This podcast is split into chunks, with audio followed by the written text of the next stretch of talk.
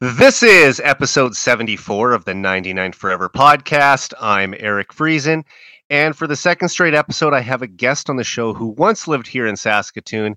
He's the founder of heavy hockey dot com and the host of Oilers Live, Michael Hebert. Michael, how was your trip to my hometown last week?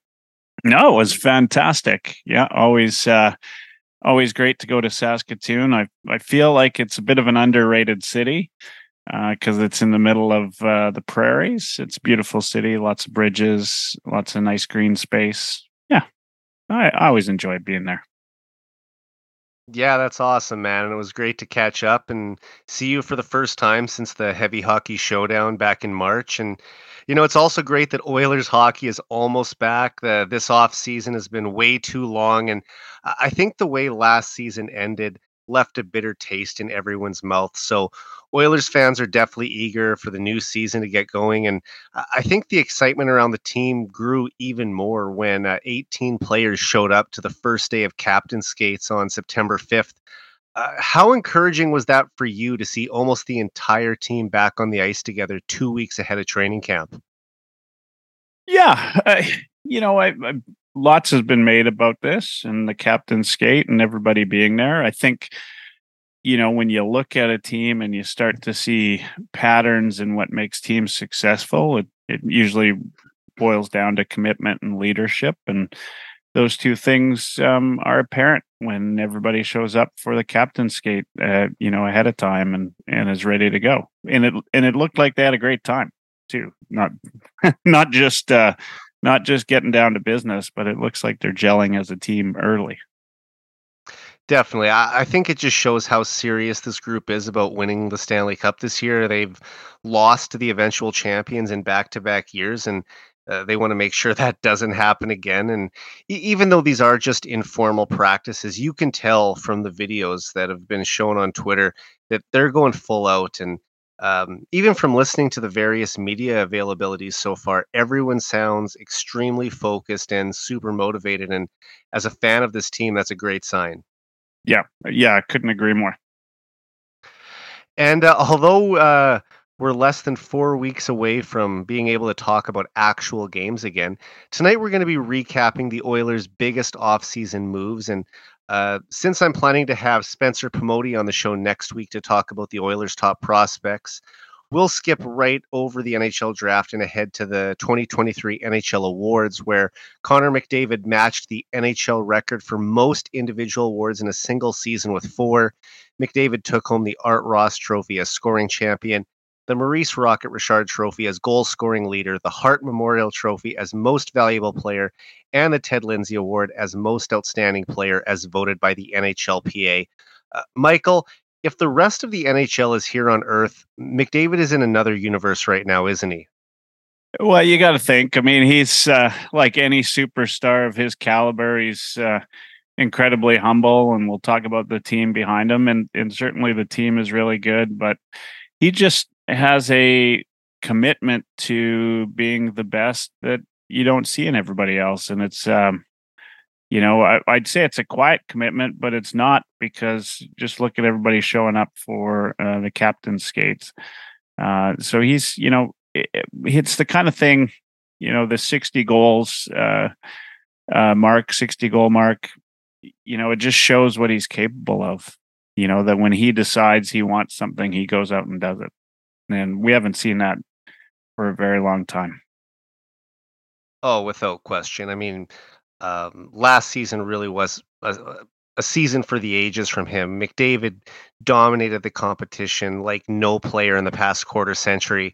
Uh, he was only the sixth player in N H L history to record one hundred fifty points in a single season, and he won the scoring race by twenty-five points, which was the largest margin of victory since Wayne Gretzky in nineteen ninety to ninety-one.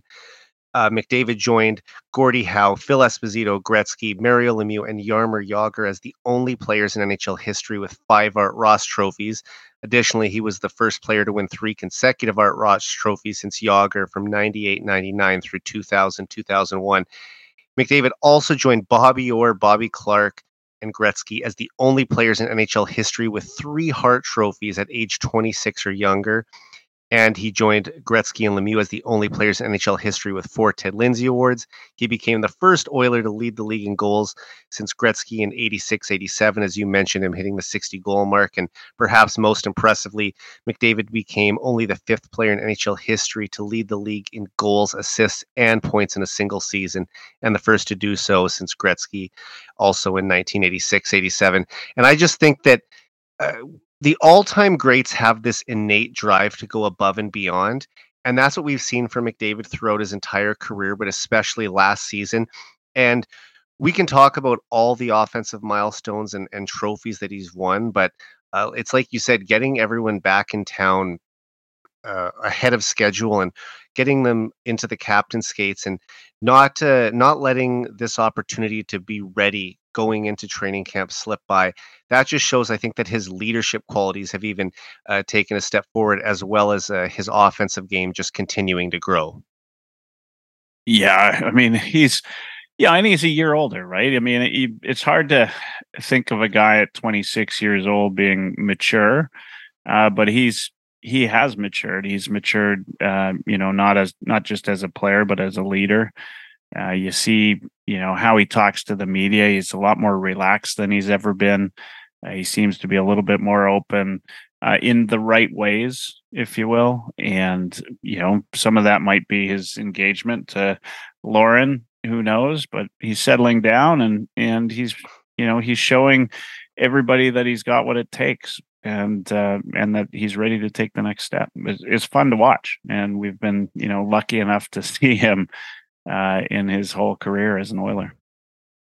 Yeah, when you have a player with his incredible combination of speed and skill, but also that internal drive to win. I mean, he, he wants to win more than anyone out there. Just to have a to have a guy with that amount of talent and also who hates to lose, it's a it's a great combination for uh, Oilers fans and uh, frightening probably for the rest of the league.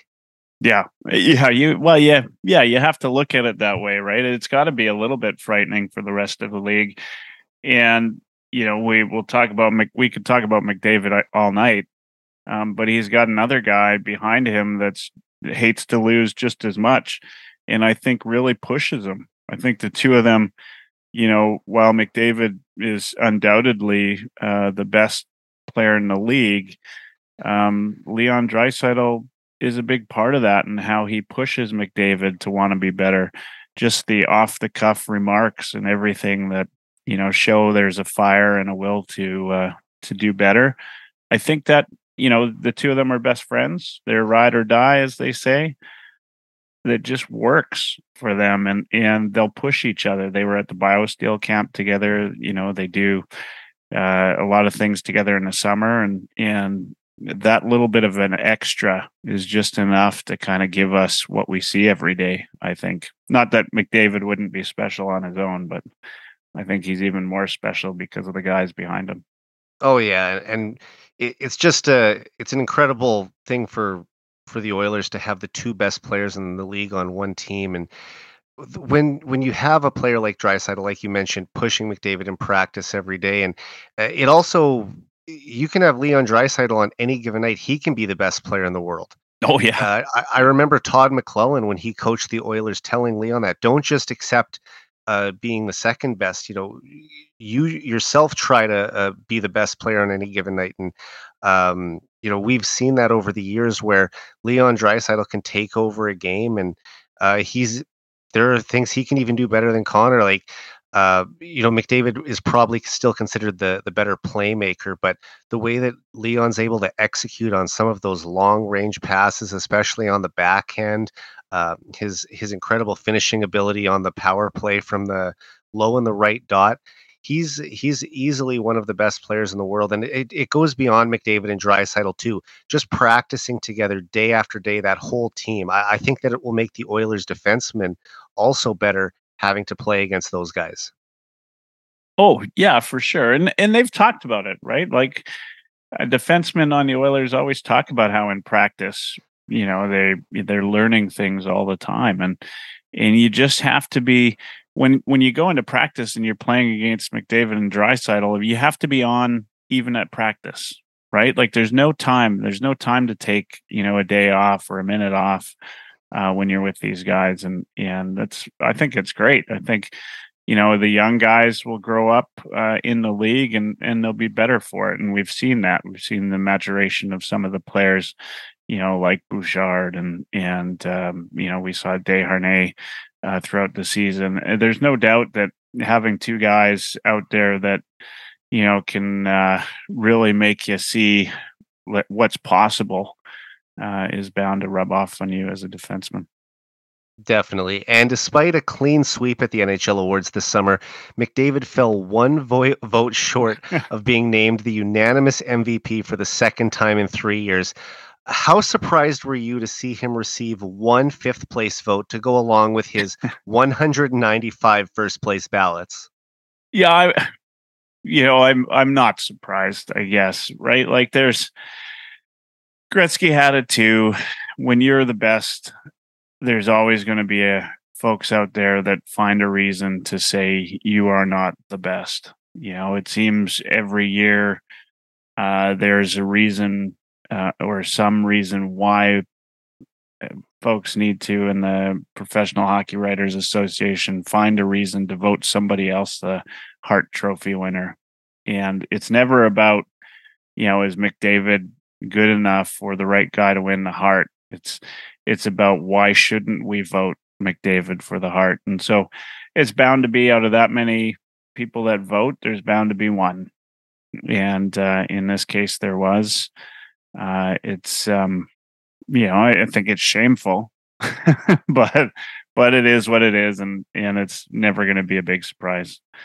You know, there are still folks out there who don't think McDavid's the best in the league. Uh, despite the fact that he continues to prove it night in and night out. Yeah, I mean, in my opinion, McDavid's been the best player in the league since his second year in twenty sixteen seventeen. If you want to argue that Crosby held the title for a little bit longer, even though McDavid was putting up more points, okay, fine. But there's no question that in the last five years that McDavid has been the best player in the world. And and look, everyone's going to have their own opinion on this, but look, David Pastrnak was the best player on the best regular season team in N H L history last year. But I don't know how anyone in the P W H A could look at the staggering numbers McDavid put up and not think that he was the most valuable player to his team. I mean, he had the highest single season point total in nearly three decades. He won hockey's version of the Triple Crown. He set or challenged for several N H L records. So it was a little disappointing that he missed out on being a two-time unanimous winner by one vote, because that would be something that he had done that even Gretzky never accomplished in his career. But ultimately, McDavid still took home the Hart, and that's what should be most important to Oilers fans. Yeah, and I don't even think, you know, I, I struggle with this because the Hart is great, but it's voted on by writers.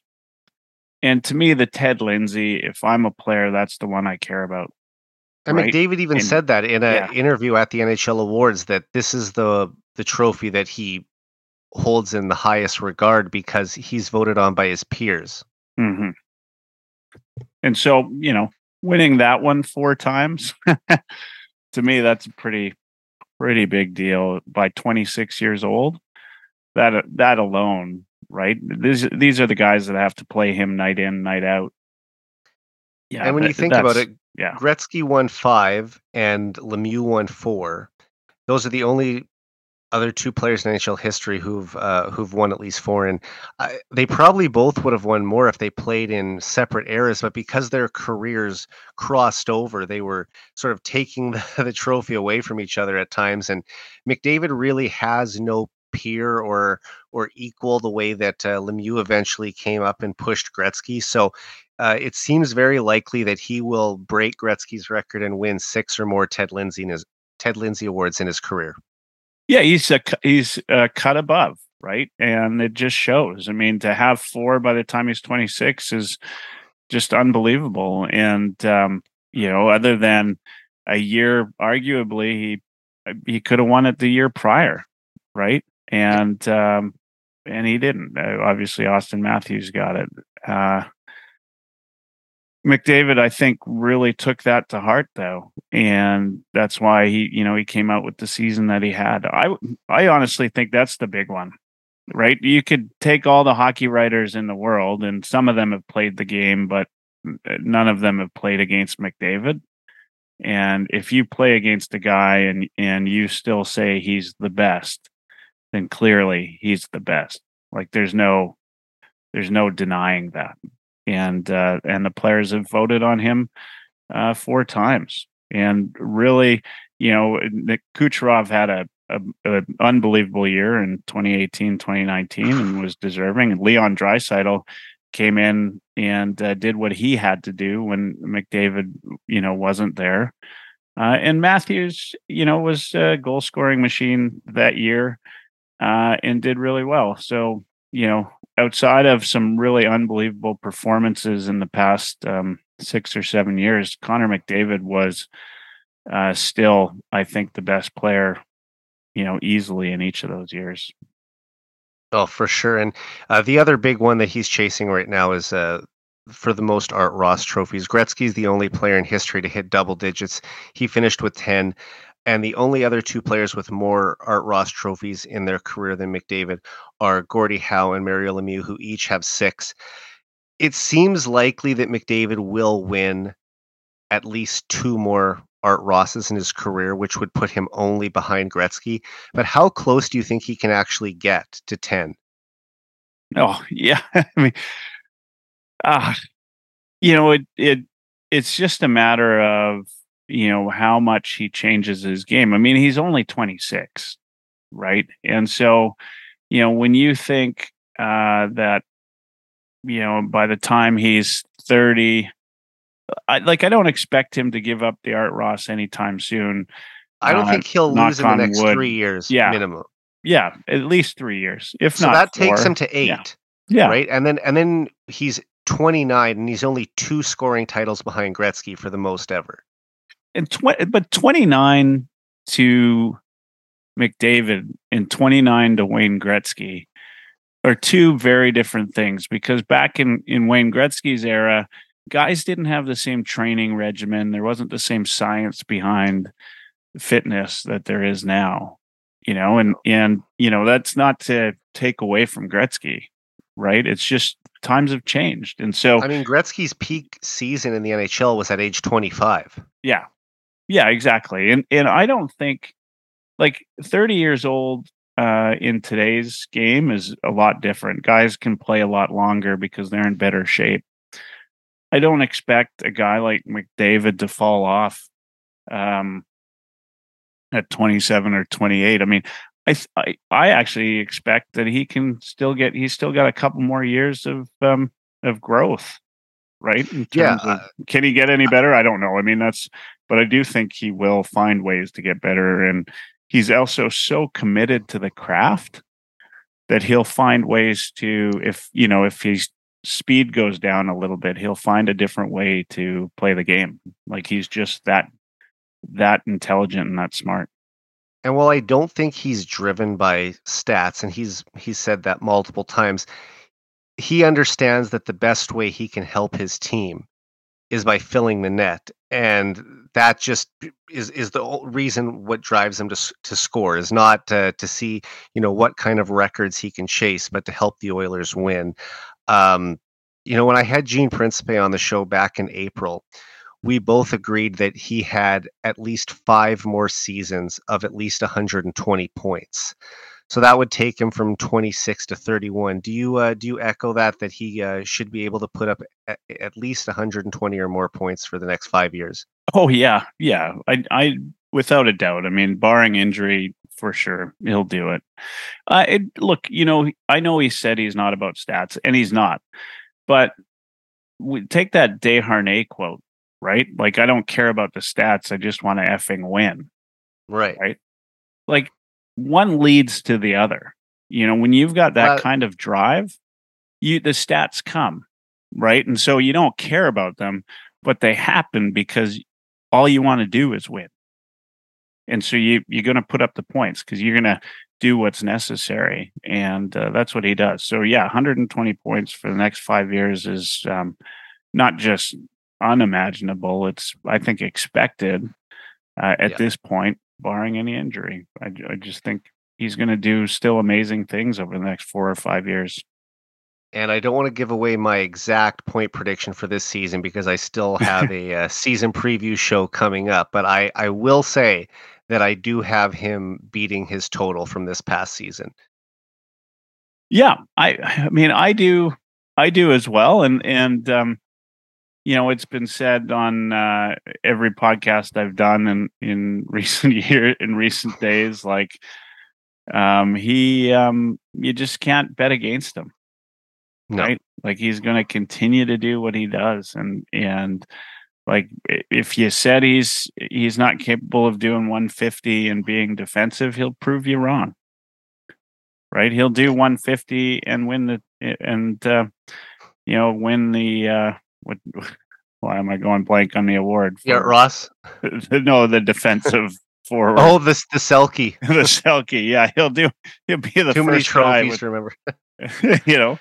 Get uh, has anybody won the Art Ross and the Selke in the same? I don't think so. I mean, yeah. the closest equivalent would be in basketball, where Michael Jordan won the M V P and the Defensive Player of the Year award. And you know, there there's been uh, comparisons made between Jordan and uh, McDavid over the years with their you know intense drive to win and and, and hatred for losing. Mike Dursa even wrote an article about it recently. So um, yeah, some of those uh.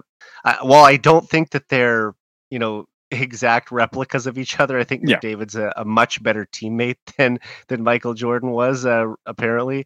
Uh, I will say that, uh, you know, some of the, the Jordan qualities of, you know, just the, the work ethic and the desire to win are there with him. Yeah, exactly. And so, you know, I think what somebody needs to whisper in his ear is that it's never been done. Right? You know, and And uh, maybe get Draisaitl to whisper that in his ear, and, and McDavid will make it happen. I, I would love to see it. I think the only thing that would hold him back is that perhaps the, the writers wouldn't want to give the the best defensive forward award to the scoring champion as well. But if there if there was, because you know Jari Kurri really should have won multiple Selkies back in the the eighties. Yeah. He never did. Uh, and I think part of that was because the Oilers were already winning so many trophies as it is. You had Gretzky winning the Hart every year and the Art Ross every year. And uh, Paul Coffey won multiple Norrises, Grant Fuhr uh, with a Vezina. So it's like, how many more awards are we really going to give to the Oilers? Yeah, it's the human condition, right? Like we, you know, you you hope for the leaders to fail. Like when Tiger Woods was absolutely dominating golf, people would watch in hopes that he'd miss a putt or, you know, screw up a drive. Right. Yeah. And uh, if you're a non-Oilers fan, then you just hope that something goes, doesn't go McDavid's way. Uh, and that, you know, people are not immune to that just because they're writers or, or uh, I think media. It goes beyond yeah. sports too. I mean, even for singers or bands or just anyone in the, the public eye, if you reach the top of your field, There, there's going to be tons of people that love you, but you're also going to have a lot of haters as well. That's uh, yeah, exactly, one hundred percent. And and so, you know, I I think that um, that's expected. I, I I think yeah, he'll always come up against that, and and just like the one guy that would vote against him, not not just vote against him, but put him in fifth. Yeah. Uh, You know, ridiculous. Uh, and there was there, there was also a touching moment at the end of the N H L awards when the the Stelter family flew down to Nashville mm. from Edmonton to surprise McDavid on stage. And Mike Stelter, the father of Oilers good luck charm and superfan Ben Stelter, presented McDavid with the Hart Trophy. And while it was great to see McDavid receive the most prestigious individual award in hockey, having the Stelters there made it extra special, didn't it? Uh, you know, it sure did. Um, yeah, you know, th- it's it's good to see. I think that, uh, especially in a time when hockey and hockey culture certainly has, uh, you know, all eyes pointed at it, and for good reason. Um, these these stories, you know, are endearing and, and need to be told and, and need to be seen. Uh, and that, um, you know, the whole city got around that. I don't know if people around the league that watch the awards, if they fully grasped what, you know, what that meant. But we saw the emotion in, in McDavid, you know, a number of times, uh, you know, uh, when it, when it came to um, the Stelter family and, and so, yeah, no, that was great. I think that was a, a great touch to, you know, what, what ended up being a disappointing year, I think, for the Oilers. Yeah, and McDavid even ad- admitted during his acceptance speech that he got a little emotional when the Stelters walked out on stage. And, you know, he obviously had a very close bond with little Ben, and it, it was tragic to lose him just over a year ago. But uh, it, it was great to see McDavid and uh, Spit and Chicklets co-host uh, Paul Bissonnette each donate five thousand dollars to the Ben Stelter Fund uh, after he thanked his hot tub, which was a, a reference to an inside joke between the two of them. And um, so that was great. Uh, and, and my other favorite part uh, of his speech is when he uh, he said he couldn't wait to get back to work with his teammates in September because they have unfinished business. And I, I think that shows early on with the, the captain skates here that uh, they couldn't wait to get back to work. And um, to, to me, that shows there's, there's only one trophy McDavid really wants to win, and he plans on lifting that on the ice next June. Yeah. Yeah. I, you know, Draisaitl backtracked a little bit on his own words, but these guys are here and they're committed to this this year. Uh, it, it's going to be, I just think it's going to be a different season all around. And this this will be an exciting year to be an Oilers fan. Something will have to go incredibly wrong uh, for them not to have like a hell of a season and a hell of a playoffs. Whether they go to the Stanley Cup, you know, Ken Holland's always quick to say there's, you know, thirty-one other teams, right? Um, but, uh, you know, it, it's just going to be one of those years, I think.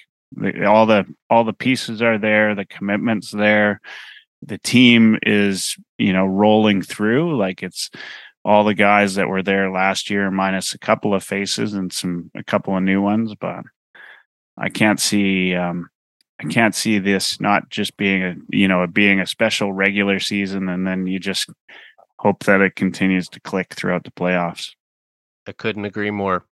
And uh, although they didn't take home any hardware this year, two other Oilers players were nominated for awards.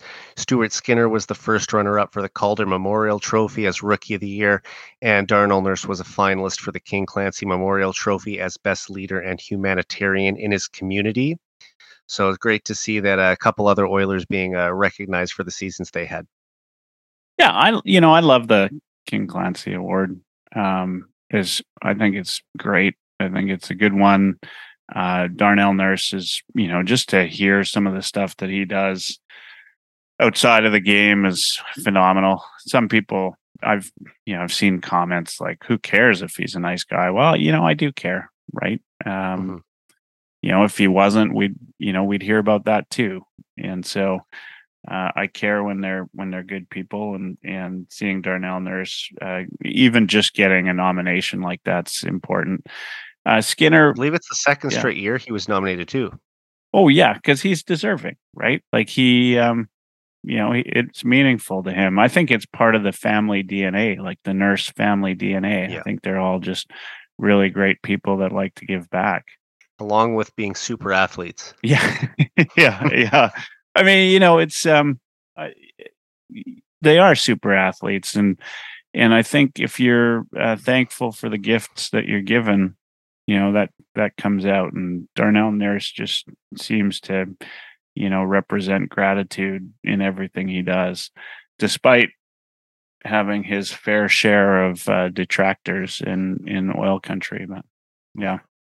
And Stuart Skinner, the, um, the Calder, the nomination, uh, the nomination for it. Uh, that's awesome. You know, I, I, I didn't expect him to win, but uh, to be nominated is something special. And, and, you know, he had, um, I think he had a hell of a season for a young goalie.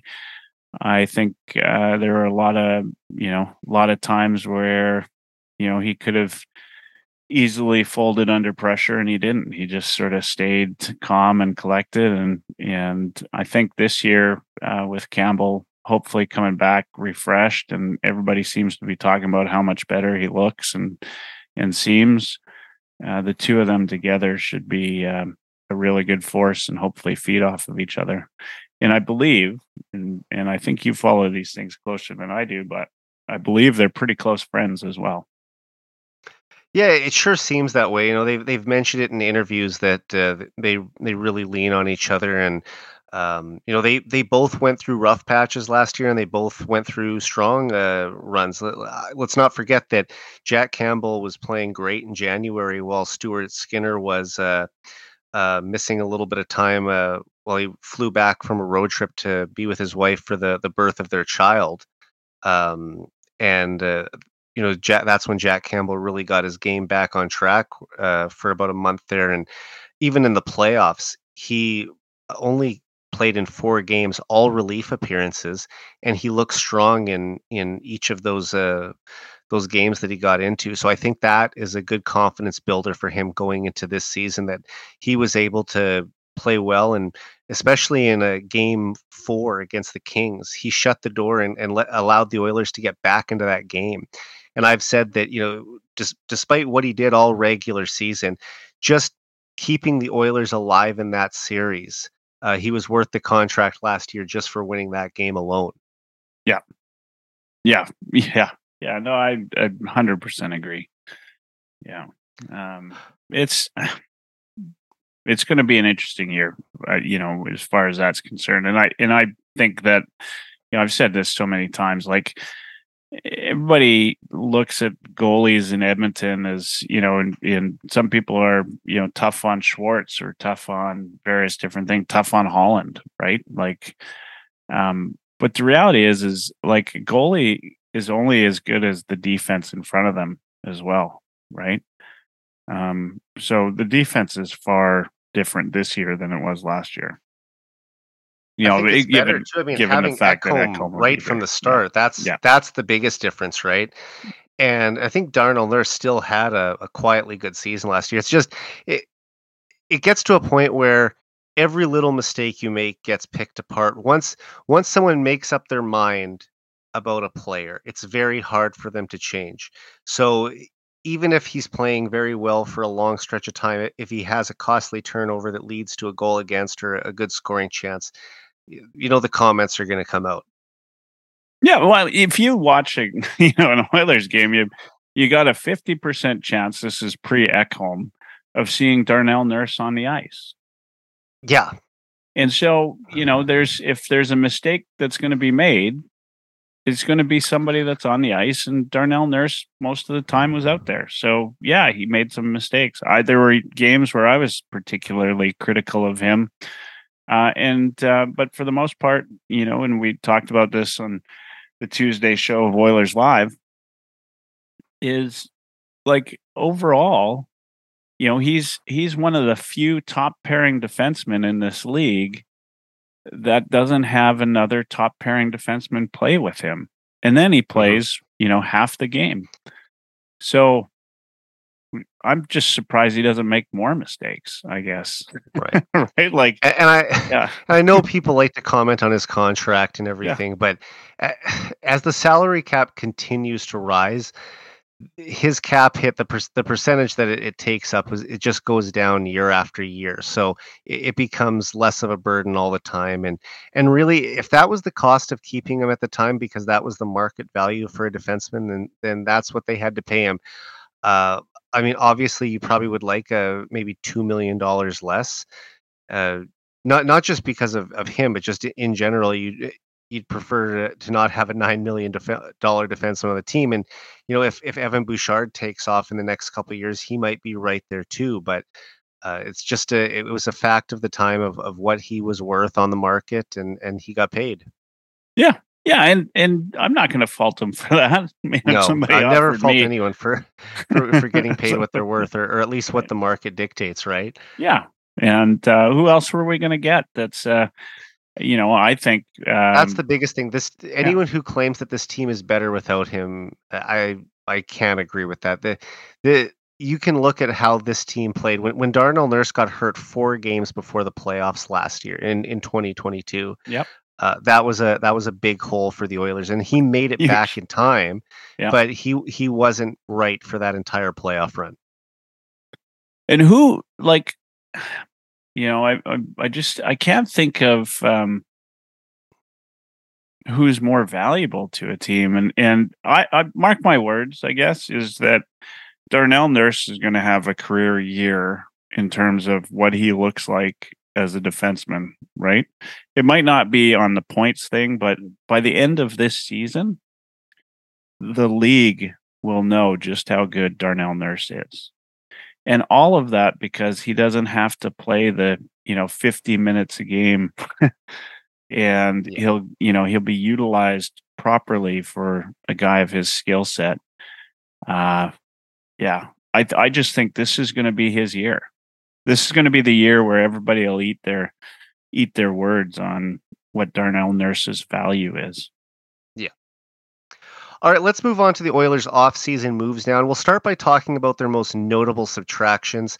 The Oilers traded Kyler Yamamoto and Klim Kost into the Detroit Red Wings for future considerations on June twenty-ninth. I'll ask you about Yamamoto first, since he was with the organization longer. Uh, Yamamoto was coming off an injury-riddled season where he had just ten goals and twenty-five points in fifty-eight games. He had one year remaining on his contract with a cap hit of three point one million dollars. Uh, Michael, were the Oilers, like, they're obviously looking to clear cap space, but were you hoping that the Oilers would keep Yamamoto and trade another contract, or did you think that they needed to move on from the player at that time? Oh, you know, I... I preface it by saying I like Yamamoto. I like the style of play that he has. I think that it's a good move for the Oilers for him to be off the team for a couple of reasons. You have a player like that who, you know, it, we talked a lot about how McDavid liked to play with him, Draisaitl liked to play with him. I think it puts the coaching staff in a, you know, an awkward position where you're putting a guy out there who isn't isn't producing points.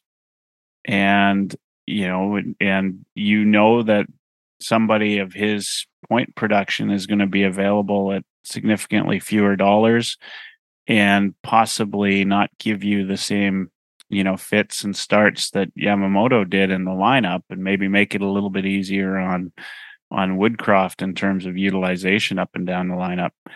Uh, I think he had to go. Um, so as much as I liked Yamamoto and wish him the best, I, you know, I think it, it's, it was the only move that could be made. Yeah, for sure. And uh, Yamamoto did a lot of things well that don't always show up on the score sheet too. I mean, he hunted pucks like crazy. Yeah. He was, he wasn't afraid to go to the dirty areas on the ice, despite his smaller frame. Uh, he was one of Edmonton's best penalty killers, and he could tip pucks.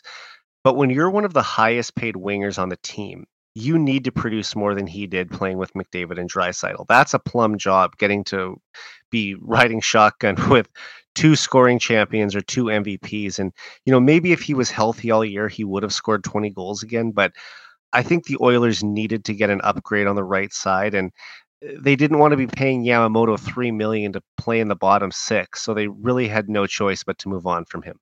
Yeah, uh, they, those are those are exactly the points. Yeah, and there's a lot of maybes in this league, you know, but you just can't pay for maybes. You got to pay for sure things, or at least, you know, get the right contract value for for that dollar, right? And um, yeah, Yamamoto wasn't the guy, unfortunately.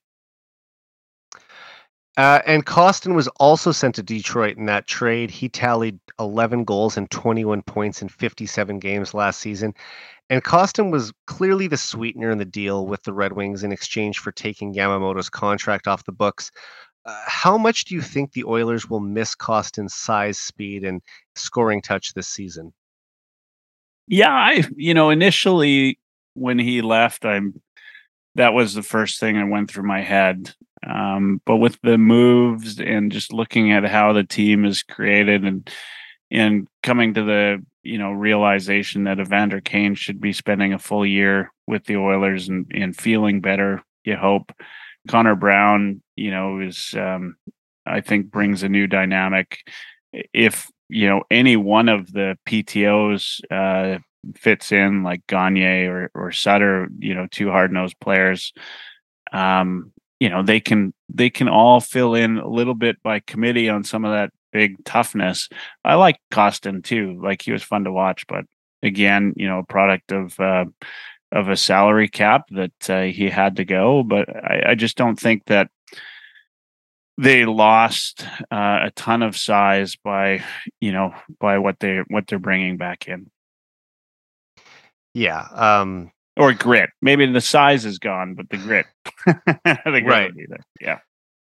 Uh, definitely. And uh, I mean, he was a really nice fit in the Oilers bottom six last season, and he gave them more of a physical presence, but Uh, he, he, I mean, he did become a fan favorite. We we can't deny it. He was a big, rugged winger who could score a bit, and you know. But when he was reportedly asking for two million a season, uh, you, you can't be paying a fourth liner that type of money, especially for a team like the Oilers with not much cap room available. They just simply couldn't justify giving him that type of contract. And I can't blame the guy for wanting to get paid, but I wish he would have valued the opportunity to win a cup with the Oilers right now over going to a team that's probably going to miss the playoffs for a significant raise.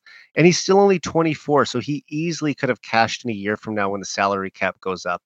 Um, but I think the Oilers uh, will will miss some of his truculence this season. Yeah, yeah, and and you know, I mean, they.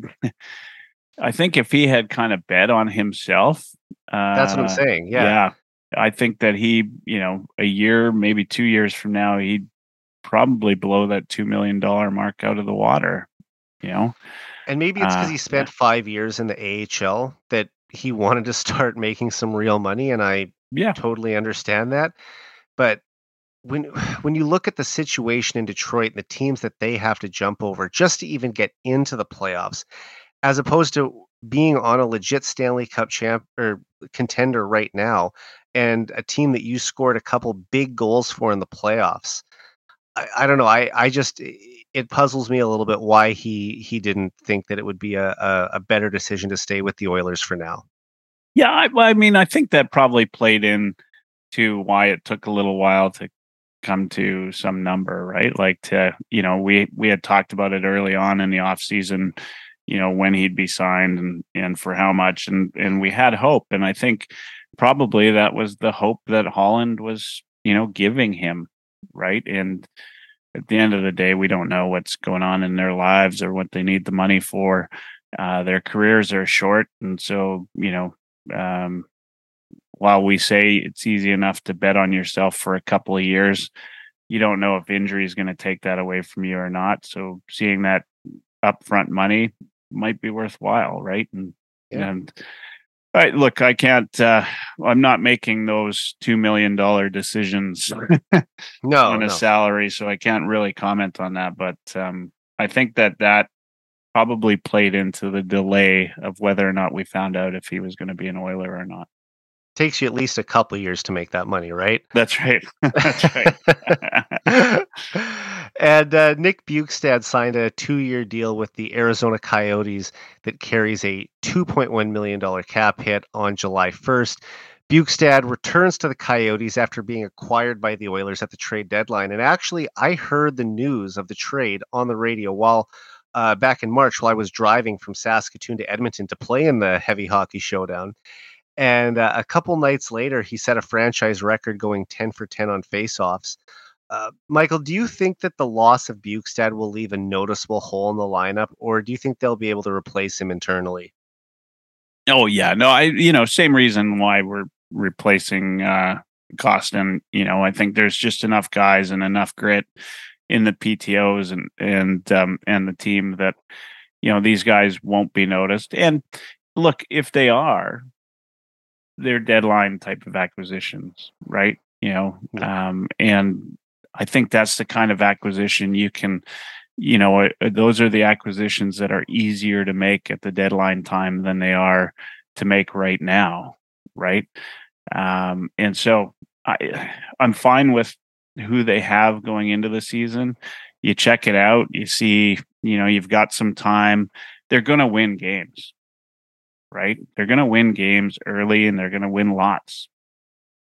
I think I've never felt more confident, knock on wood, uh, that, you know, this team is, is going into the season uh, and they're going to get a playoff spot. They're going to know they're in a playoff spot early enough and, and keep the pedal down.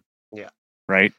And give themselves the opportunity to be buyers again at the deadline, where they don't need to necessarily be buyers, but tinkerers, right? And they can tinker on these, on players like Bjugstad or Kostin, and, you know, look at, you know, at, at least if you're, if you're looking for a guy like a Bjugstad at the deadline, it's not going to cost you a first rounder.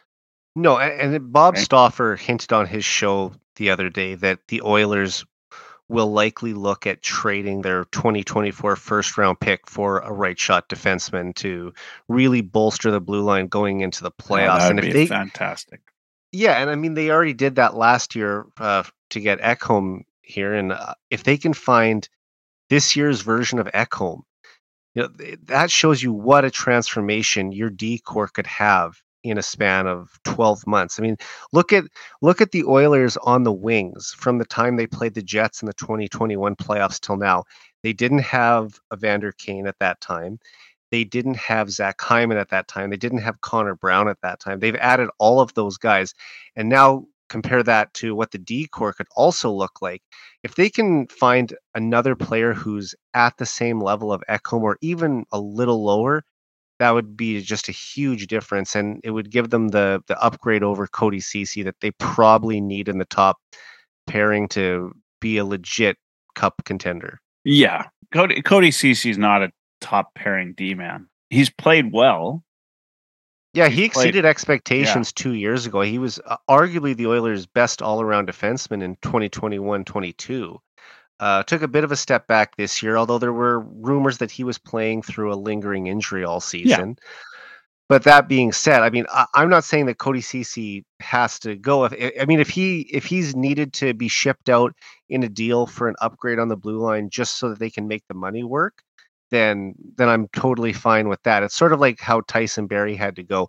Uh, it wasn't necessarily even because Nashville needed a, a power play quarterback to, you know, fit the role that Barrie would be bringing in for. They already had Romi Josi. Uh, but if the Oilers were going to fit Ekholm's six million dollars cap hit under the, the, their their cap, then they had to be trading Barrie out. Yeah. Yeah, that's, yeah, true. And that's pretty much the same situation that I think Cody Ceci could be. And if uh, if the Oilers do end up uh, trying to upgrade the, the right D spot, because Bouchard's not going anywhere, and I don't think that Desharnais will be going anywhere. I mean, he's more of a lower in the lineup six seven type D man, but still, like uh, he he brings a, a special skill set as a, you know, huge penalty killer on the back end, and uh, his cap hit is so low that it wouldn't really need to be included in any deal. When it was a little controversial when I said it a ways back, I said, somebody had asked me if I thought this team, how it currently is created, could win the Stanley Cup, and I said no. I said I like I don't see this as a Stanley Cup winning team. I see it as a playoff team, and and in my mind, that's all it needs to be, right? And you know the you know Cody Ceci, if he's the guy that goes at the deadline uh, for that right shot D, you know the the stud D that you're really looking for, uh, then that's, that's what it was. Last year it was Barrie, right? And you, you make those uh, changes at the deadline closer to uh, the playoffs. And that's when you become a Stanley Cup winning team. Mm-hmm. And that's, that's why the deadline is where it is, right? So that you have it kind of a, a part of the season to, you know, see what you have and make the additions and changes. This team, you know, we don't talk about it much. Uh, well, we do talk about it a lot, but the other big thing that, you know, we're, we haven't been talking about is that when we get to the deadline this year, we're going to the, into the deadline with a team that Jackson also has his fingerprints on. Yeah. Right. And that means that we're going to go in with more, uh, with more data, I think. Right. We're going to go in with uh, a keener eye to what it takes to win a championship. And so, you know, while I don't think this is a Stanley Cup winning team today, I don't think it needs to be. It just needs to be a right. playoff team. And uh, the final roster player who left the organization this offseason was Devin Shore. He signed a one-year deal for seven hundred seventy-five thousand dollars with the Seattle Kraken on August thirty-first. Michael, by all accounts, Shore was a very popular teammate in Edmonton. You even saw him in Instagram pictures at Connor McDavid's uh, lake house in Ontario this summer. But as they as the team continues to get better, I just didn't see a spot for him in the lineup going forward. How about you? Yeah, it's the same. Yeah, I mean, that's exactly where it is. You know, it was uh, it, people would groan when when Shore got called up or called into the lineup. Uh, he was certainly a favorite. Um, you know, players did love him. They still love him, and they can still love him going forward. They can, you know, he can hang out with the team and do all of that in the off season. Um, yeah. But it's, you know, it's just about being serious about going the next level. And, and, you know, I think Shore probably knows that he oh, only had so much he's... time to play. Right. You know, when you've played yeah. seven, eight years in the league, you know, you you get it. Uh, he, I think he understands where he's at in his career. Like, he's twenty-nine now, so you know he's had a a decent career to this point. I don't know how many more N H L games he has left in him. Uh, hopefully, he gets a little bit of a chance in Seattle because he's a likable guy, and like you said, Oilers fans uh, have loved him uh, during the three years he was here. But uh, I don't think that he holds any grudges about the team moving on from him. It just uh, that's just how it goes. When you when you want to build a championship team, you constantly need to be upgrading your roster, and that even goes for the thirteenth forward spot. So if Shore's not going to bring much offense, um, you know he he's never going to ch- shortchange you for effort. But uh, this is a guy who isn't going to be a, a piece going forward. So it's better that he move on now and, and find another organization where he might be able to fit in. Yeah. And I don't think, I don't think anybody on this team, um, you know, would have it feels anything, but just happy that he found a place to land. Right. Right. Yeah. Yeah. And, he, and you know, there's a, a bunch of former Oilers there too. I mean, Jordan Eberle, yep. uh, Adam Larson, Justin Schultz, now Kyler Yamamoto. So there'll be a few faces that he'll recognize there. Yeah. Yeah, I never thought about how many uh, former Oilers are there until you put it all together. Yeah. Yeah. Yeah, that's true. Well, it just gives us even more incentive to to beat those guys again uh, oh, next yeah. season. I think the Oilers won three three out of four against them last year. And yeah. There, there there was one game where the Oilers really just jumped out to a three nothing lead about five minutes into the game. It was it was McDavid's only five point game of uh, the season last year. It was somewhere around late December, I think. Uh, but uh, yeah, always always fun beating a, a new divisional rival, especially because in just their second year in the league, another expansion team becomes a becomes a, a quality playoff team. It's just like uh, not to the extent that Vegas was five or six years ago, but uh, you know they they've turned it around quickly. I mean, look, in their second season in the league, they knocked out the defending Stanley Cup champions. Yeah, and I, you know, I when I think about the Kraken, I I um I think they're, you know, in a way they, you know, they had um the the the league knew what to expect with an expansion franchise, so they didn't quite yeah. have the same leg up that Vegas had. And so I think they've done a fantastic job of putting it all together uh, in the in the time that they've had. Um, yeah, the fact, in fact, I'd say that they've done a better job because of what everybody else knew uh, when they went into it. Right. Uh, okay, and moving on to the Oilers signings now. And G M Ken Holland kicked off the offseason by signing pending U F A Derek Ryan to a two-year contract extension with a cap hit of nine hundred thousand dollars on June thirteenth. Michael, with competition for the fourth-line center spot, do you still see Ryan as the favorite to hold on to that role? And are you at all concerned about giving multiple years to a player who turns thirty-seven in December? Uh, you know, it, it, no, I'm not concerned. I think, you know, everybody a couple of years ago was yelling at Holland whether he's all in or not, right? And, you know, give away, spend to the cap now, and and whether it's, you know, if you have to get a guy for two years, uh, because of the way that it's going to work out, uh, then do it. Um, you know, as I also, as I said before, guys are in better shape than they ever were. So I'm not totally worried about uh, Derek Ryan, you know, dropping off uh, in a year from now. He's also beat the odds his entire career. So yeah. He's a guy that I feel comfortable betting on to do it again. Yeah, I mean, we just talked about uh, Devin Shore. I mean, I think Derek Ryan's a uh, much more serviceable player than than Devin Shore. For sure. Um, and he, you know, when he's um, last year, he had some uh, brilliant uh, stretches, right? Where he was, uh, you know, a very noticeably good player for the Oilers. And I think he'll have much of the same this year. Uh, he comes, he's one of those guys that just comes to play every night, and you love to see it. And I think in some ways that bottom six of the Oilers sort of rises and falls with Derek Ryan. Like he's, he's that kind of a leader and that kind of a vet. Yeah. The, I mean, the Oilers do have a lot of centers under contract, yeah. So there will be battles for, for spots in training camp. And I, I think internal competition is a good thing though. And uh, Ryan's experience in the league and time spent with the organization probably still gives him the inside track to win the job. I mean, he scored thirteen goals last season in a fourth line role, which is only two goals off his career high. Yeah. Uh, he's great in the face-off circle. He's a strong defensive presence and a tenacious forechecker. Uh, he gets pucks back and he takes them hard to the net. So I still expect him to be a useful player for the Oilers this season.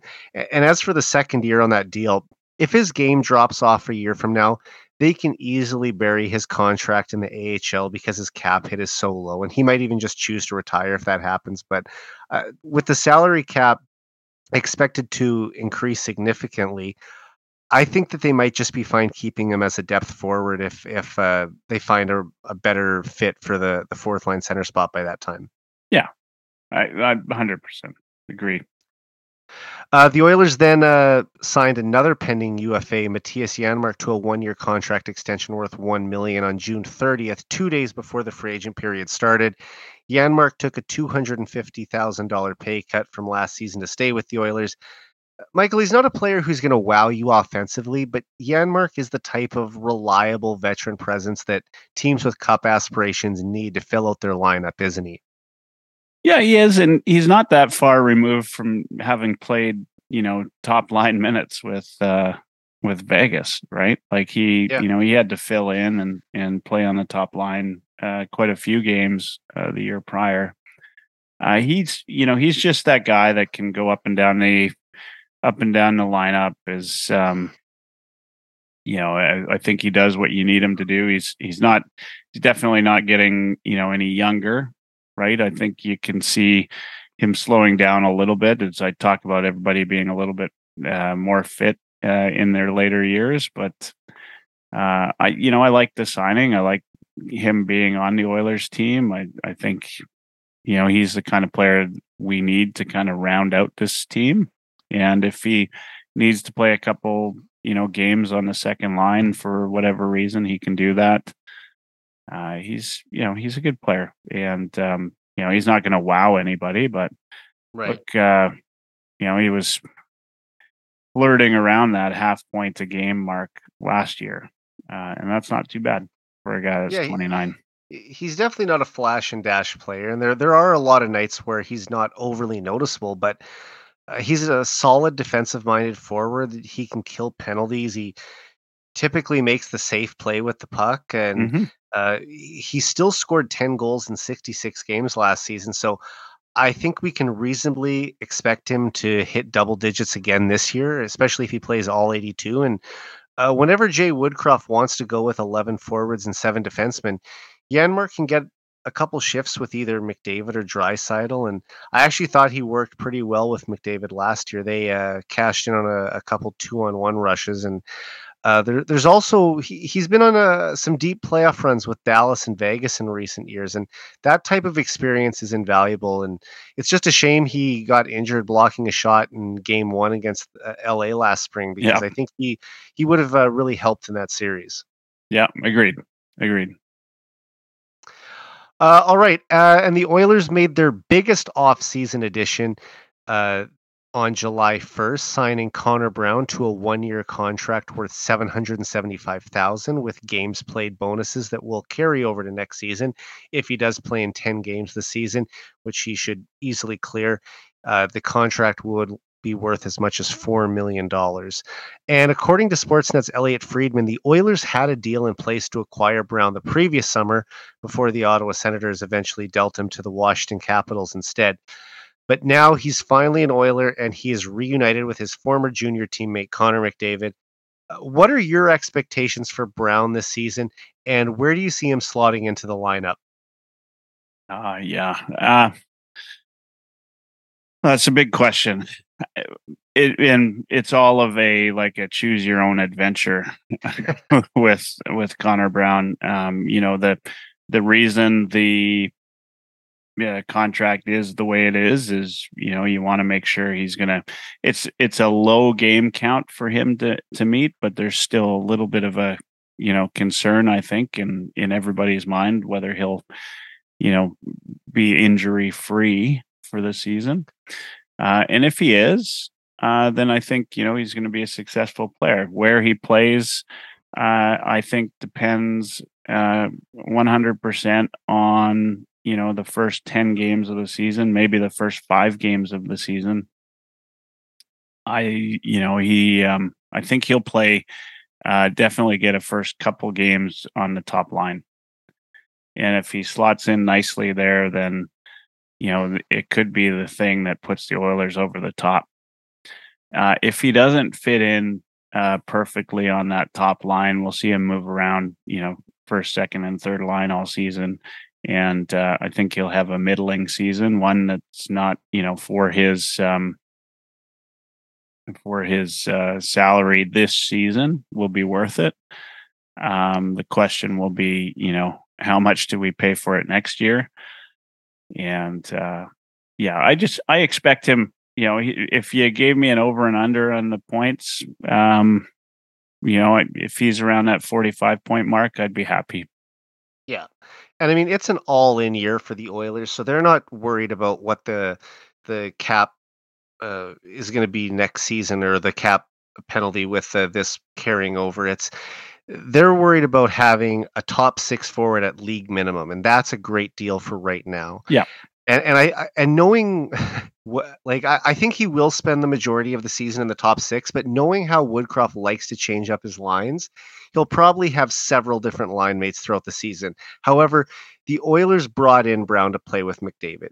That to me is very clear. There was surely uh, other teams that could offer him more money, but one thing that the Oilers could offer him that no one else could is the opportunity to play with the best player in the world. And that had to be a big factor in why he decided to sign with Edmonton, along with the chance to win. Um, so I would start Brown right on the top line with McDavid and Evander Kane. I think putting him in that position would be a great way to build up his offensive confidence after missing virtually all of last season with a torn A C L. And stylistically, I think Brown is close to a perfect fit to play with McDavid too. He has excellent hockey sense, soft hands, above average speed. He turns over pucks in the neutral zone, which often lead to chances the other way. Uh, he's aggressive on the forecheck. And uh, maybe most importantly, he has excellent finishing ability in tight to the crease. And Uh, the fact that McDavid and Brown played together before, even if it was almost a decade ago, is also a positive. So I'm with you. I, I'm going to say Brown will put up twenty to twenty-five goals and forty-five to fifty points, right around there. And if you look at, you know, the change, you know, we talked about the change in the roster. You know, he's taking Yamamoto's spot in that top six. Yeah. Uh, I, he's a better player. Like, there's no doubt in my mind he's a better player. He brings a, a lot of different things to the lineup. And so, yeah, for this year's uh, cap hit, uh, it's a brilliant move. Uh, the only, the biggest question mark is injury. Yes, although he has been relatively healthy throughout his N H L career, other than the one freak accident last year where he missed the final seventy-eight games with, like I said, the... the torn A C L. So yeah. um, as long as he's healed from that, and apparently it was a clean tear, so there wasn't any uh, ligament damage or anything. And uh, reportedly he feels great and is, uh, has felt pretty good for a while now. So, I mean, it, we won't know until he actually gets into a competitive game, which he hasn't played since I think he got hurt on October fourth last year. So it's been quite a while, but uh, overall, I, I, I like this bet by the team. I think that getting a guy who can fill a, a top six role and possibly score you twenty goals for just, just seven hundred seventy-five thousand, that, uh, that helps the team a lot this year. Yeah. Yeah. No, I one hundred percent. Yeah. And as I said, I, I can't, it's an upgrade from Yamamoto. Yeah. And so, yeah, if you want to upgrade your top six, that's how you have to do it. Without a doubt. And uh, still on the first day of free agency, the Oilers inked U F A forwards Drake Caggiula and Lane Peterson to league minimum contracts.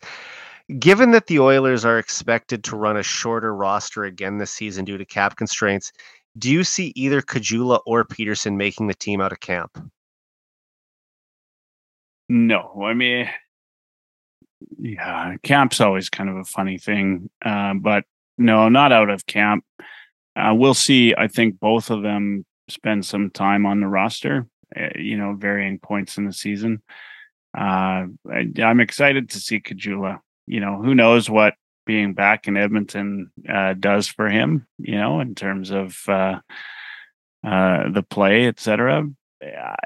But yeah, he, um, you know, I just don't see him making, uh, making the opening day lineup, given what we have.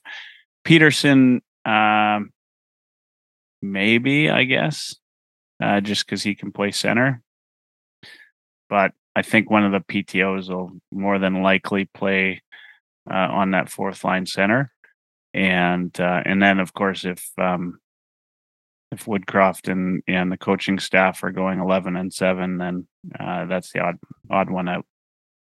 Right. Well, I mean, Oilers fans are, are going to be more familiar with Caggiula because he played here for parts of three seasons. But at this stage of his career, he's more of a replacement level player. So I expect he'll spend the majority of the season in Bakersfield, where he should still be able to contribute offensively.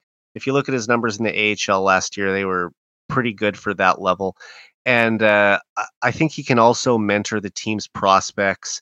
Uh, as for Peterson, he's another right shot center, which helps his chances to make the team, although he might end up playing on the wing too, as you kind of mentioned. And uh, I think uh, if Woodcroft does decide to run that eleven and seven alignment, it could be even harder for him to stick in the lineup, because uh, I don't see him getting in over a guy like Derek Ryan or Warren Fogle or or whoever they're going to have down there um, on the fourth line, if you want to call it that, or the the, the final pairing, forward pairing. So uh, yeah, it's it's going to be uh, tough for him on those uh, those circumstances. But uh, I, I think that both of them have a, a chance to play in some N H L games. I would, I'd bet on P, uh, Peterson playing in more N H L games than Caggiula this year. Yeah, but I, I don't think that he'll be a regular in the lineup. Yeah, no, I yeah, and that's exactly how it's likely to play out. And and look, you know, if you're, um, you know, you're Woodcroft and you're in your, you want a player in the lineup on a home game night that might spark the fans a little bit and and make things a little bit fun, then throw Caggiula in there, right? Um, there's some added benefit to that. I th- I think Edmonton fans like him, like the idea of him. Uh, being back with the Oilers organization, just like they like the idea of Gagner being back in the Oilers organization. And, and, you know, don't discount the, you know, the emotional charge that these guys bring uh, at home when they play. Without a doubt. Yeah. And after a fairly quiet rest of July, the Oilers re-signed R F A Ryan McLeod to a two-year contract with a cap hit of two point one million dollars on August first. Michael, we've watched McLeod steadily improve over the past three seasons with the Oilers, but do you think this is the year he takes a larger step forward as an N H L player and locks down that third line center spot?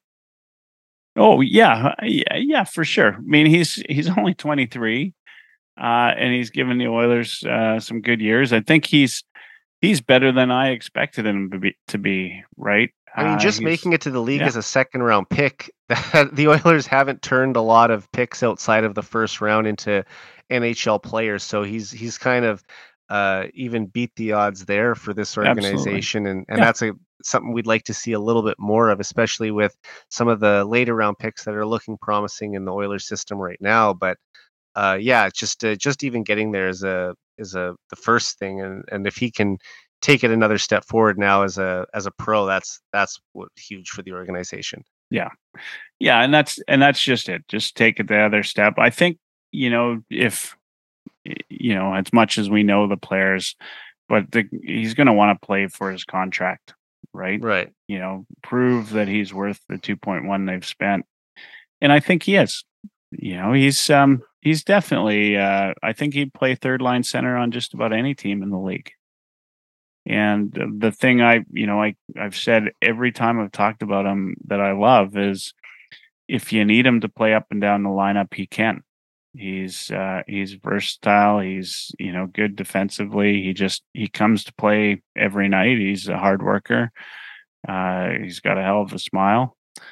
Um, you know, he's got, he's got all of the, all of the traits of, um, you know, uh, Uh, N H L player that's going to be around, you know, every year for a while. Yeah, and uh, I mean, I'm excited a, to watch a, him grow. He's a kid from the Toronto area who grew up uh, an Oilers fan and a Ryan Smith fan too. So how can you not love that? Yeah, exactly, exactly. And like, you know, I go back to he's only twenty-three, right? Right. Like, I mean, well, I guess he'll be twenty-four. I'm just sorry, I'm looking at his. Yeah, uh, he's stats a, here in, in a couple of he's days. He's a twenty eighteen draft yeah. pick, so he's he's yeah. turning turns know, twenty-four in six days. So happy birthday, Ryan! Happy early birthday! Happy early birthday! Um, and I mean the Oilers have the best one two combination down the middle in the league with McDavid and Draisaitl, but McLeod has a golden opportunity to secure that third line center spot for the next five to seven years or so. And I mean, he's an emerging talent with still have room to grow, and uh, he has speed to burn. He can skate the puck up the ice with ease. He's responsible in his own end, and he, you know, he's constantly evolved down low in, in his own zone. He, he's big, though he's not overly physical, and I, I think that that's an area he needs to improve this season. And, and that doesn't mean he just has to throw a ton of hits, but he needs to be more engaged in puck battles and go into the dirty areas more consistently. If if he had a little bit of what Yamamoto brought in that area, that would make him such a, a more effective player. And I, it might never be the the type of guy he is, but just like I said, you don't have to go out there and hit everyone in sight, but just be there, be in the battle. And uh, while I don't think he's ever going to be a big point producer either, uh, I think he has the potential to put up forty points a season, especially if they can find him some uh, wingers who can finish their chances. Yeah. Yeah, and, and you know, playing on that third line, right, is um, you know, it's all about all about that, right? If you get a third line that ends up with some chemistry, and I think McLeod and Fogle at times had really good chemistry last year. And some uh, of these guys they've yeah. got in the system, like if if eventually one of them breaks into the the lineup, like uh, Xavier Bourgault or a Raphael Lavoie, or eventually uh, Matvei Petrov or Ty Tullio or Carter Savoie. Like they, mm-hmm. they have these young, skilled wingers that are are basically all fighting for the same one or two jobs on any given year. And if if a couple of those guys were to end up on his wing, well, I mean, that's the that the type of skill on your third line that you'd like to have playing with him, and then that's when he really would have a chance to maybe hit forty points. Yeah, you know, and and um, I hadn't really thought about it that way, but if you get, yeah, some of these guys, because there's some talent there. I mean, obviously the prospect cupboards aren't as uh, full and stocked as we'd like, but that's a product of going for it. Yeah, exactly. Uh, but there is some I talent do, there that'll be good. And I do like that the Oilers, well, I mean, Tyler Wright, who exited the organization recently, and like I said, I'm, I'm going to talk more about uh, that with Spencer Pimodi when he's on the show, but uh, he, you won't really know how the draft picks turned out until five years after. That's when you can really evaluate it. And like they they might have missed on a, a few, or there, there you can argue that there were players that they should have taken ahead of uh, the guys were that the Oilers picked in those spots. But with their depth picks, I like a lot of the, you know, the flyers that they've taken on some of these guys, like a, a guy like uh, Tullio in the, or sorry, Savoie in the fourth round, Tullio mm-hmm. in the fifth round a couple of years ago, uh, Petrov in the sixth round. Uh, these these are guys who, you know, are are all skilled players, and a lot of them are shooters. And it, that seemed like that was the mentality from the Oilers uh, amateur scouting staff, is to draft goal scorers, draft guys who can put the puck in the net.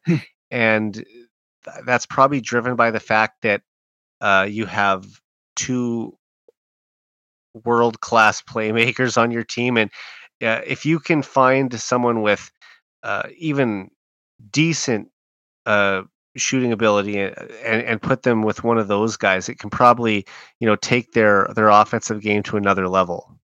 Yeah, yeah, absolutely. Yeah, and and those guys are are great. I think um you know, Petrov is the one, yeah, that uh to me is the most amazing out of all of them. Uh back, it would back be great to see him, him him go somewhere. Um, even a guy like uh, Stonehouse didn't, you know, was pretty good goal stor- scorer for Ottawa in the O H L. Uh, you know, these guys in this rookie camp, it'll be exciting to see some of them and, and how they um and how they are. And, and camp often has a couple of surprises, and who knows? Yeah. Um, and then of course uh, Bourgault.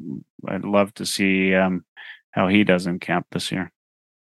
Yeah, and, and I mean, last year the Oilers won the rookie tournament, which kicks off tomorrow with the Oilers rookies taking on the Jets rookies at uh, five p.m. Mountain Time. But you have to remember, Philip Broberg and Dylan Holloway played in that tournament. I was going to say I think Stuart Skinner did too, but I don't believe he did. Um, and I mean, Holloway was the obvious M V P of that tournament. If you watched any of those games, mm-hmm. he was, you know, the clear-cut best player there.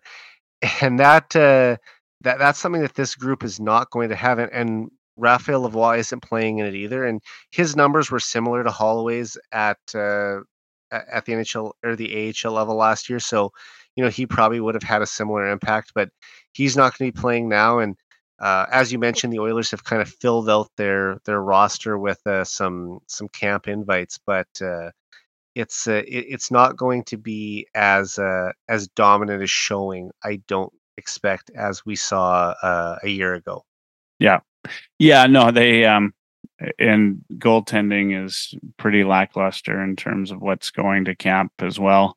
So, you know, I mean, that's not what it's about really. You know, it's uh, it's fun as a fan to see your team, whether it's even a, if it's rookie camp or not, win, but um, you know, seeing which players really shine is is kind of the the better part of it. I'd like to see Bourgault take a step and just be dominant out there uh, is something I'd like to see.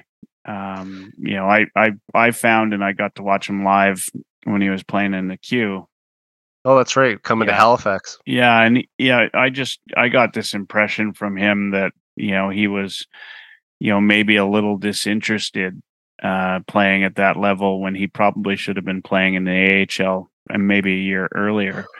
Um, but I think what, you know, what if what shows maturity is when these guys, they don't play with that disinterest and they play with the zeal to win, uh, whether or not they're a step above. And so that's kind of what I'd like to see from Bourgault, is that, you know, he a plays, little more competitiveness. Yeah, a little bit more competitive, and and shows that he's, you know, he's not supposed to be there, right? Do you know what I mean? No.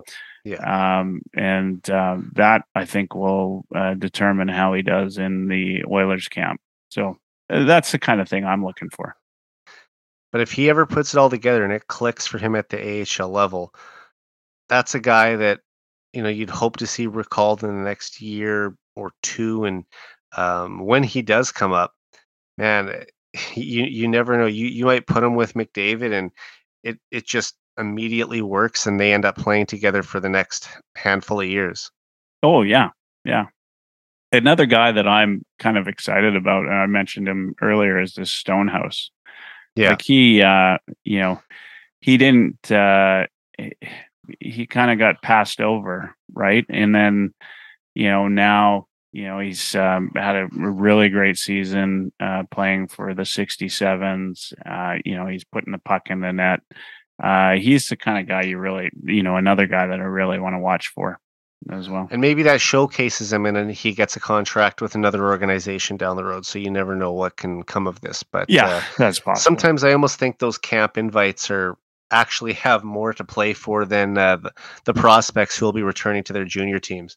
Yeah, yeah, he, and he's not big, like he's not a big player, so we'll see what happens. But um, you know, I've I've uh, seen some clips of him, and he just he looks like the kind of guy that um, could be a surprise, uh, and and at one time in his career, play a couple of games in the N H L, do something nobody's expecting.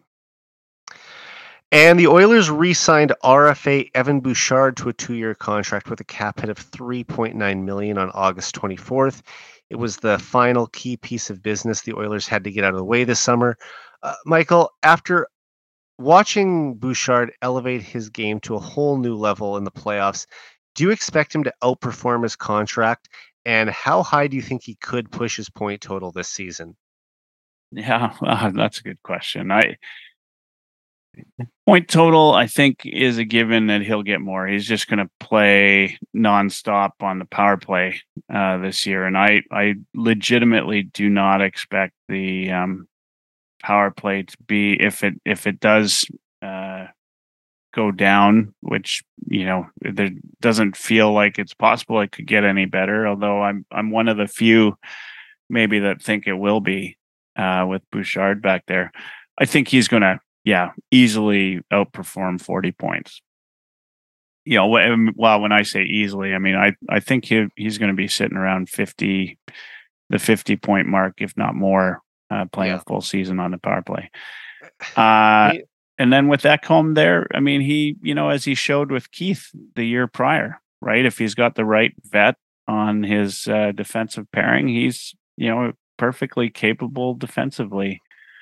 Uh, yeah, I couldn't agree other, more on that point. Yeah, other benefits. So, yeah, no, I, I, I think, I think it's a good, a good, um, good price for a guy like Bouchard. Although, I'm not sure that he'd get that same contract had he been playing for another team.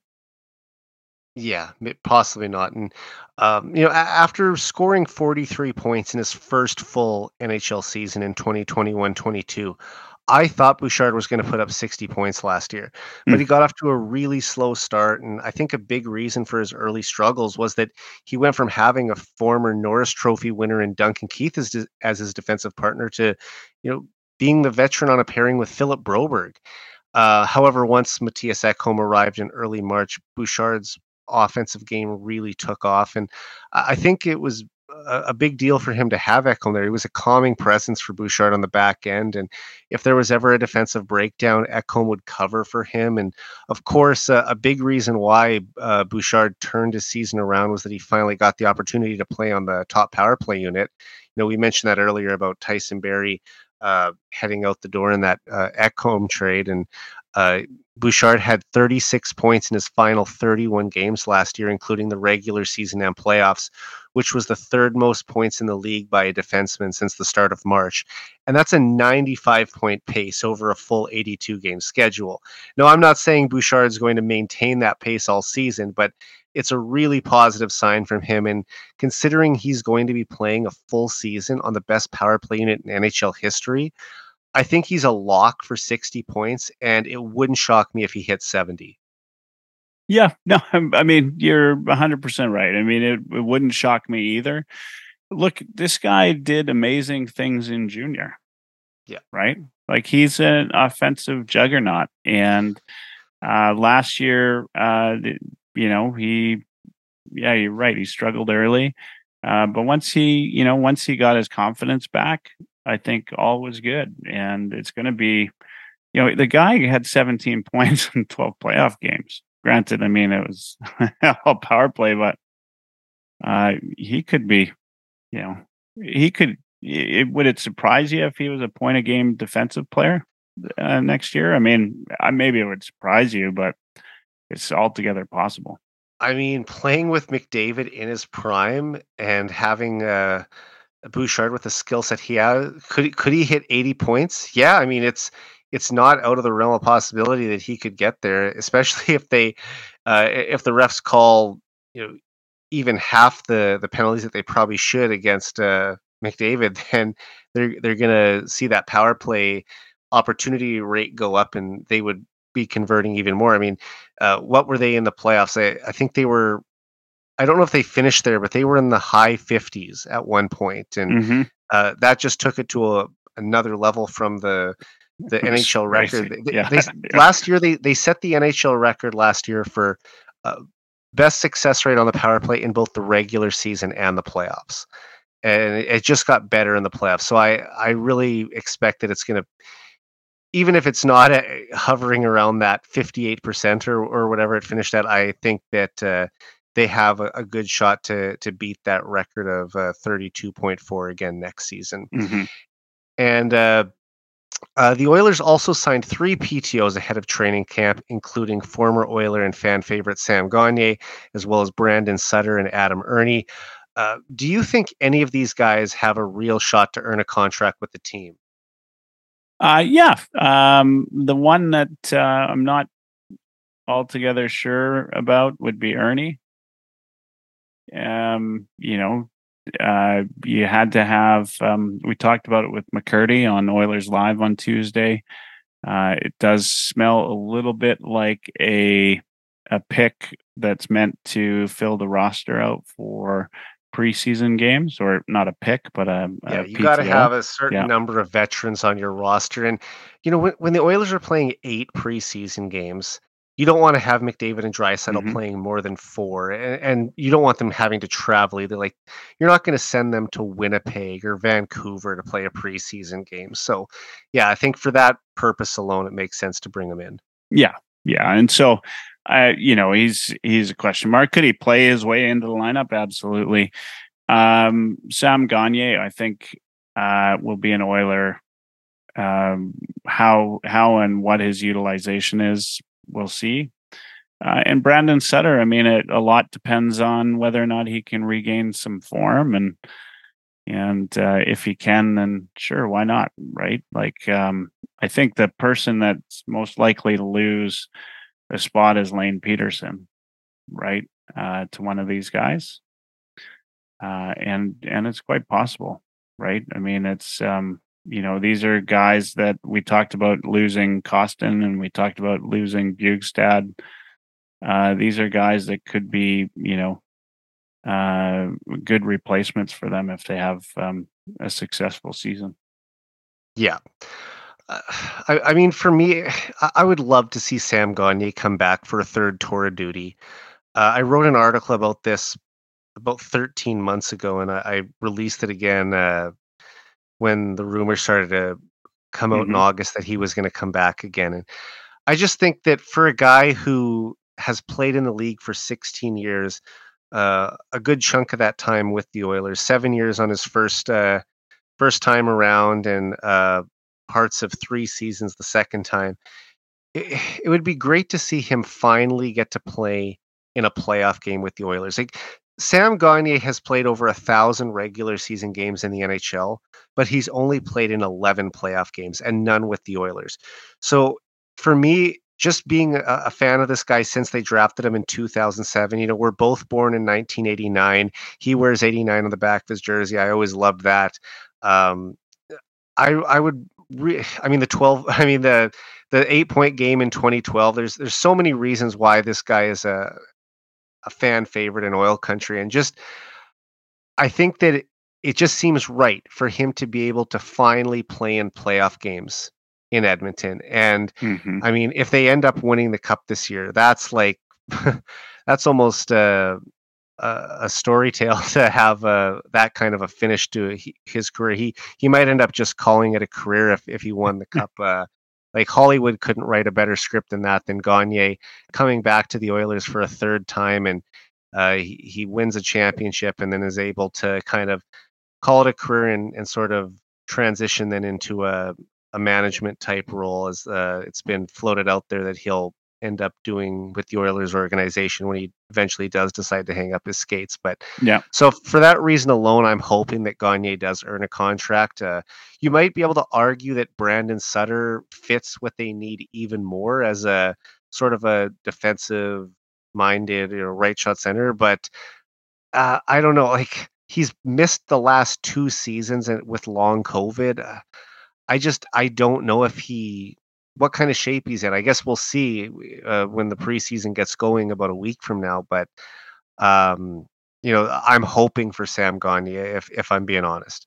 Yeah. I, I honestly, I, I just have zero doubt in my head that he's going to be signed uh, with the Oilers. Um, the, Do you think he'd agree to a two-way deal though? Like, no, so I, I think he's, down? I think he's the guy that uh, sits in the press box every night, you know, the, the second coming of Devin Shore. But I mean, you'd like to have the vet. three guys in the yeah. press box if the Oilers had the cap room to do it. Yeah. But um, I think that he's such a team player and good soldier that he would be willing to take on that role of, you know, sitting in the press box, even if it's forty-one games a year and playing in the other forty-one, just to just to be back here. I mean, his wife's from Edmonton. They have connections to the city. He obviously loves being an Oiler. Yep. It'd be great to see him come back. And and like I said, we're considering where this team is right now based on uh, or compared to the years that he suffered through earlier in his career when the Oilers were at the bottom of the standings year after year.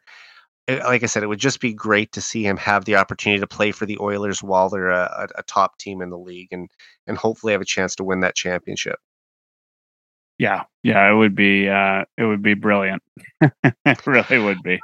Yeah. And while we can argue that uh, Connor Brown was the Oilers' uh, biggest acquisition on the uh, ice this uh, this season or this offseason, their most significant addition might have been off the ice, with uh, the Oilers hiring McDavid's longtime agent, Jeff Jackson, as C E O of hockey operations on August third.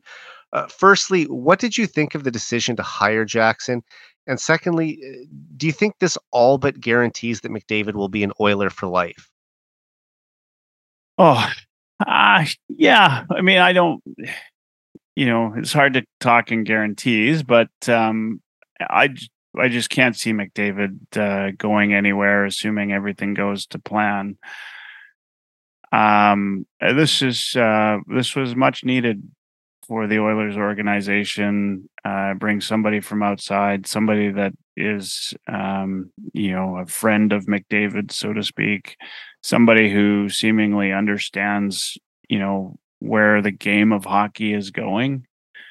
Uh, somebody who's not afraid to make choices. Right, that um, and put their stamp on the organization. Uh, it's all part of uh, what I think is, you know, there's a a part of this team. Um, while the team has a good history, uh, you know, the team needed to mature in a number of different ways, uh, or maybe overcome that history. And this is a part of that as well, right? This is a new direction. Yeah. Um, you know, and, and Ken Holland, I mean, it's likely his last year in the organization. So, you know, you need a guy like, I think like Jackson, who can take the reins and, and get the team ready for the new direction that it goes. And, and not just about it being a cup or bust this year, but that you can parlay this into Uh, ongoing success for the organization, right? Like, so that you're, you know, more of like a, a Pittsburgh Penguins type of organization rather than right. the Buffalo Sabres type of organization. Yeah, I couldn't agree more. I, I think this has to be viewed as one of the best front office signings uh, in, in the franchise's history. Uh, bringing in Jackson to run the organization really signals a new direction for the Oilers, in my opinion. He, he has more than thirty-five years of experience as an N H L player, a lawyer, a front office executive, and as a player agent. And his name carries considerable weight in the hockey world. Uh, Daryl Cates even said in his introductory press conference uh, back in August that hiring Jackson uh, represents a big commitment to the organization's long-term success. And Uh, while I'm sure he'll strengthen the Oilers' hockey operations department, uh, his re- long-standing relationship with McDavid might be his most significant resource to the organization. I've always believed that McDavid would spend his entire career in Edmonton, but I'm more confident than ever that uh, McDavid will be re-signing with the Oilers now that Jackson is in the fold. Yeah, it. Do, I mean, it doesn't hurt that confidence, right? Like, it's no. definitely a good part of it. Yeah, it's just br- bringing in his guy. You know, you can you can characterize this as the Oilers are doing everything they can to make sure McDavid sticks around, and I'm sure that played a big part in it. But uh, having uh, a modern thinker, like you said, who uh, is willing to use analytics more to make decisions, and uh, not being afraid of new ideas and or getting, you know, stuck in the past, or uh, not being innovative in the way that they're going to, you know, build their organization from top to bottom. I, I think that for those reasons, Jackson is a, is a good hire for the team. And uh, like I said, the, the fact that he has that uh, relationship with McDavid that goes back more than a decade, that's just a bonus.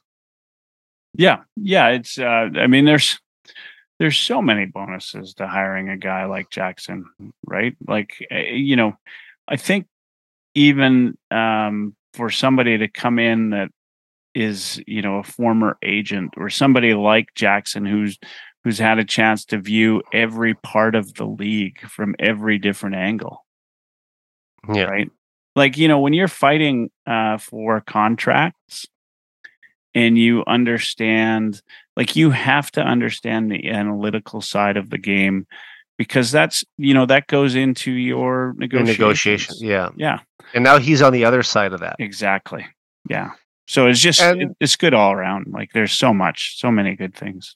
And it's like you said, he's represented McDavid since twenty twelve when he was only fifteen, and, and their relationship will be different now because he's sort of on the other side. I mean, they're they're all a part of the same team, but um, now he's going to be, you know, on, on the other side of the table when it comes to negotiating McDavid's contract. And um, I'm sure that they're still going to make sure that he gets paid whatever he needs to stick around. And and knowing McDavid, uh, just from what what we hear, you know, he'll almost certainly leave money on the table again, as he did back in twenty seventeen when he signed his first extension to give the team the best possible chance to win.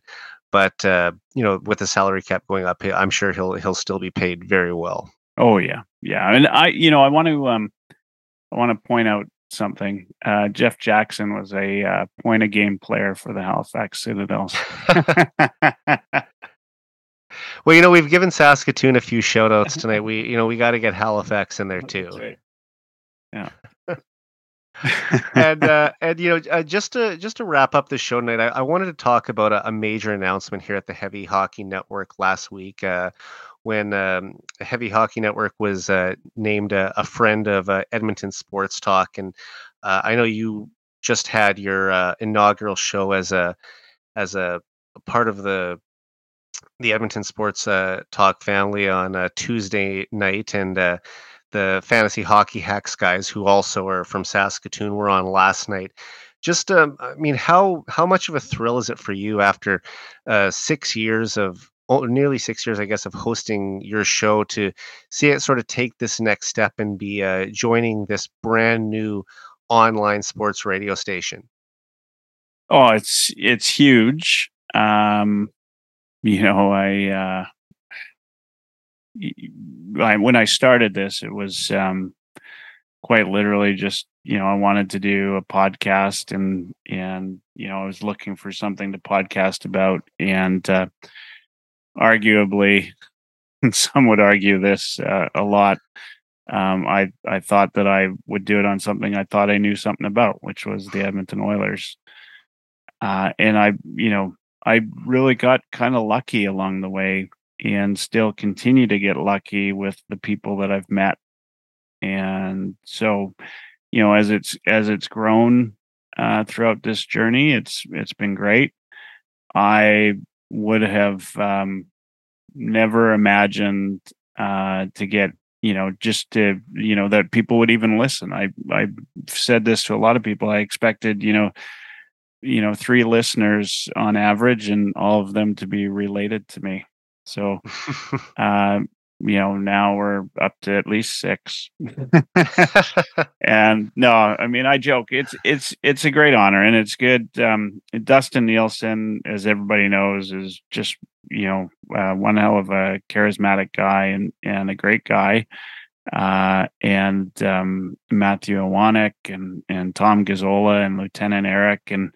And their commitment to Edmonton sports is is fantastic. And if you're going to align yourself with somebody in the Edmonton sports scene, uh, I think those are the guys to do it. And, you know, there's there's lots of reasons, um, not just how, you know, great the programming is, you know, how connected Gazzola is, um, or, you know, how charismatic Nielsen is, or how much he cares about, you know, the sports and, and, you know, the little side uh, uh, part that uh, Lieutenant Eric plays, or or just how Iwanek runs the program, programming day to day. Like, all of them together are great.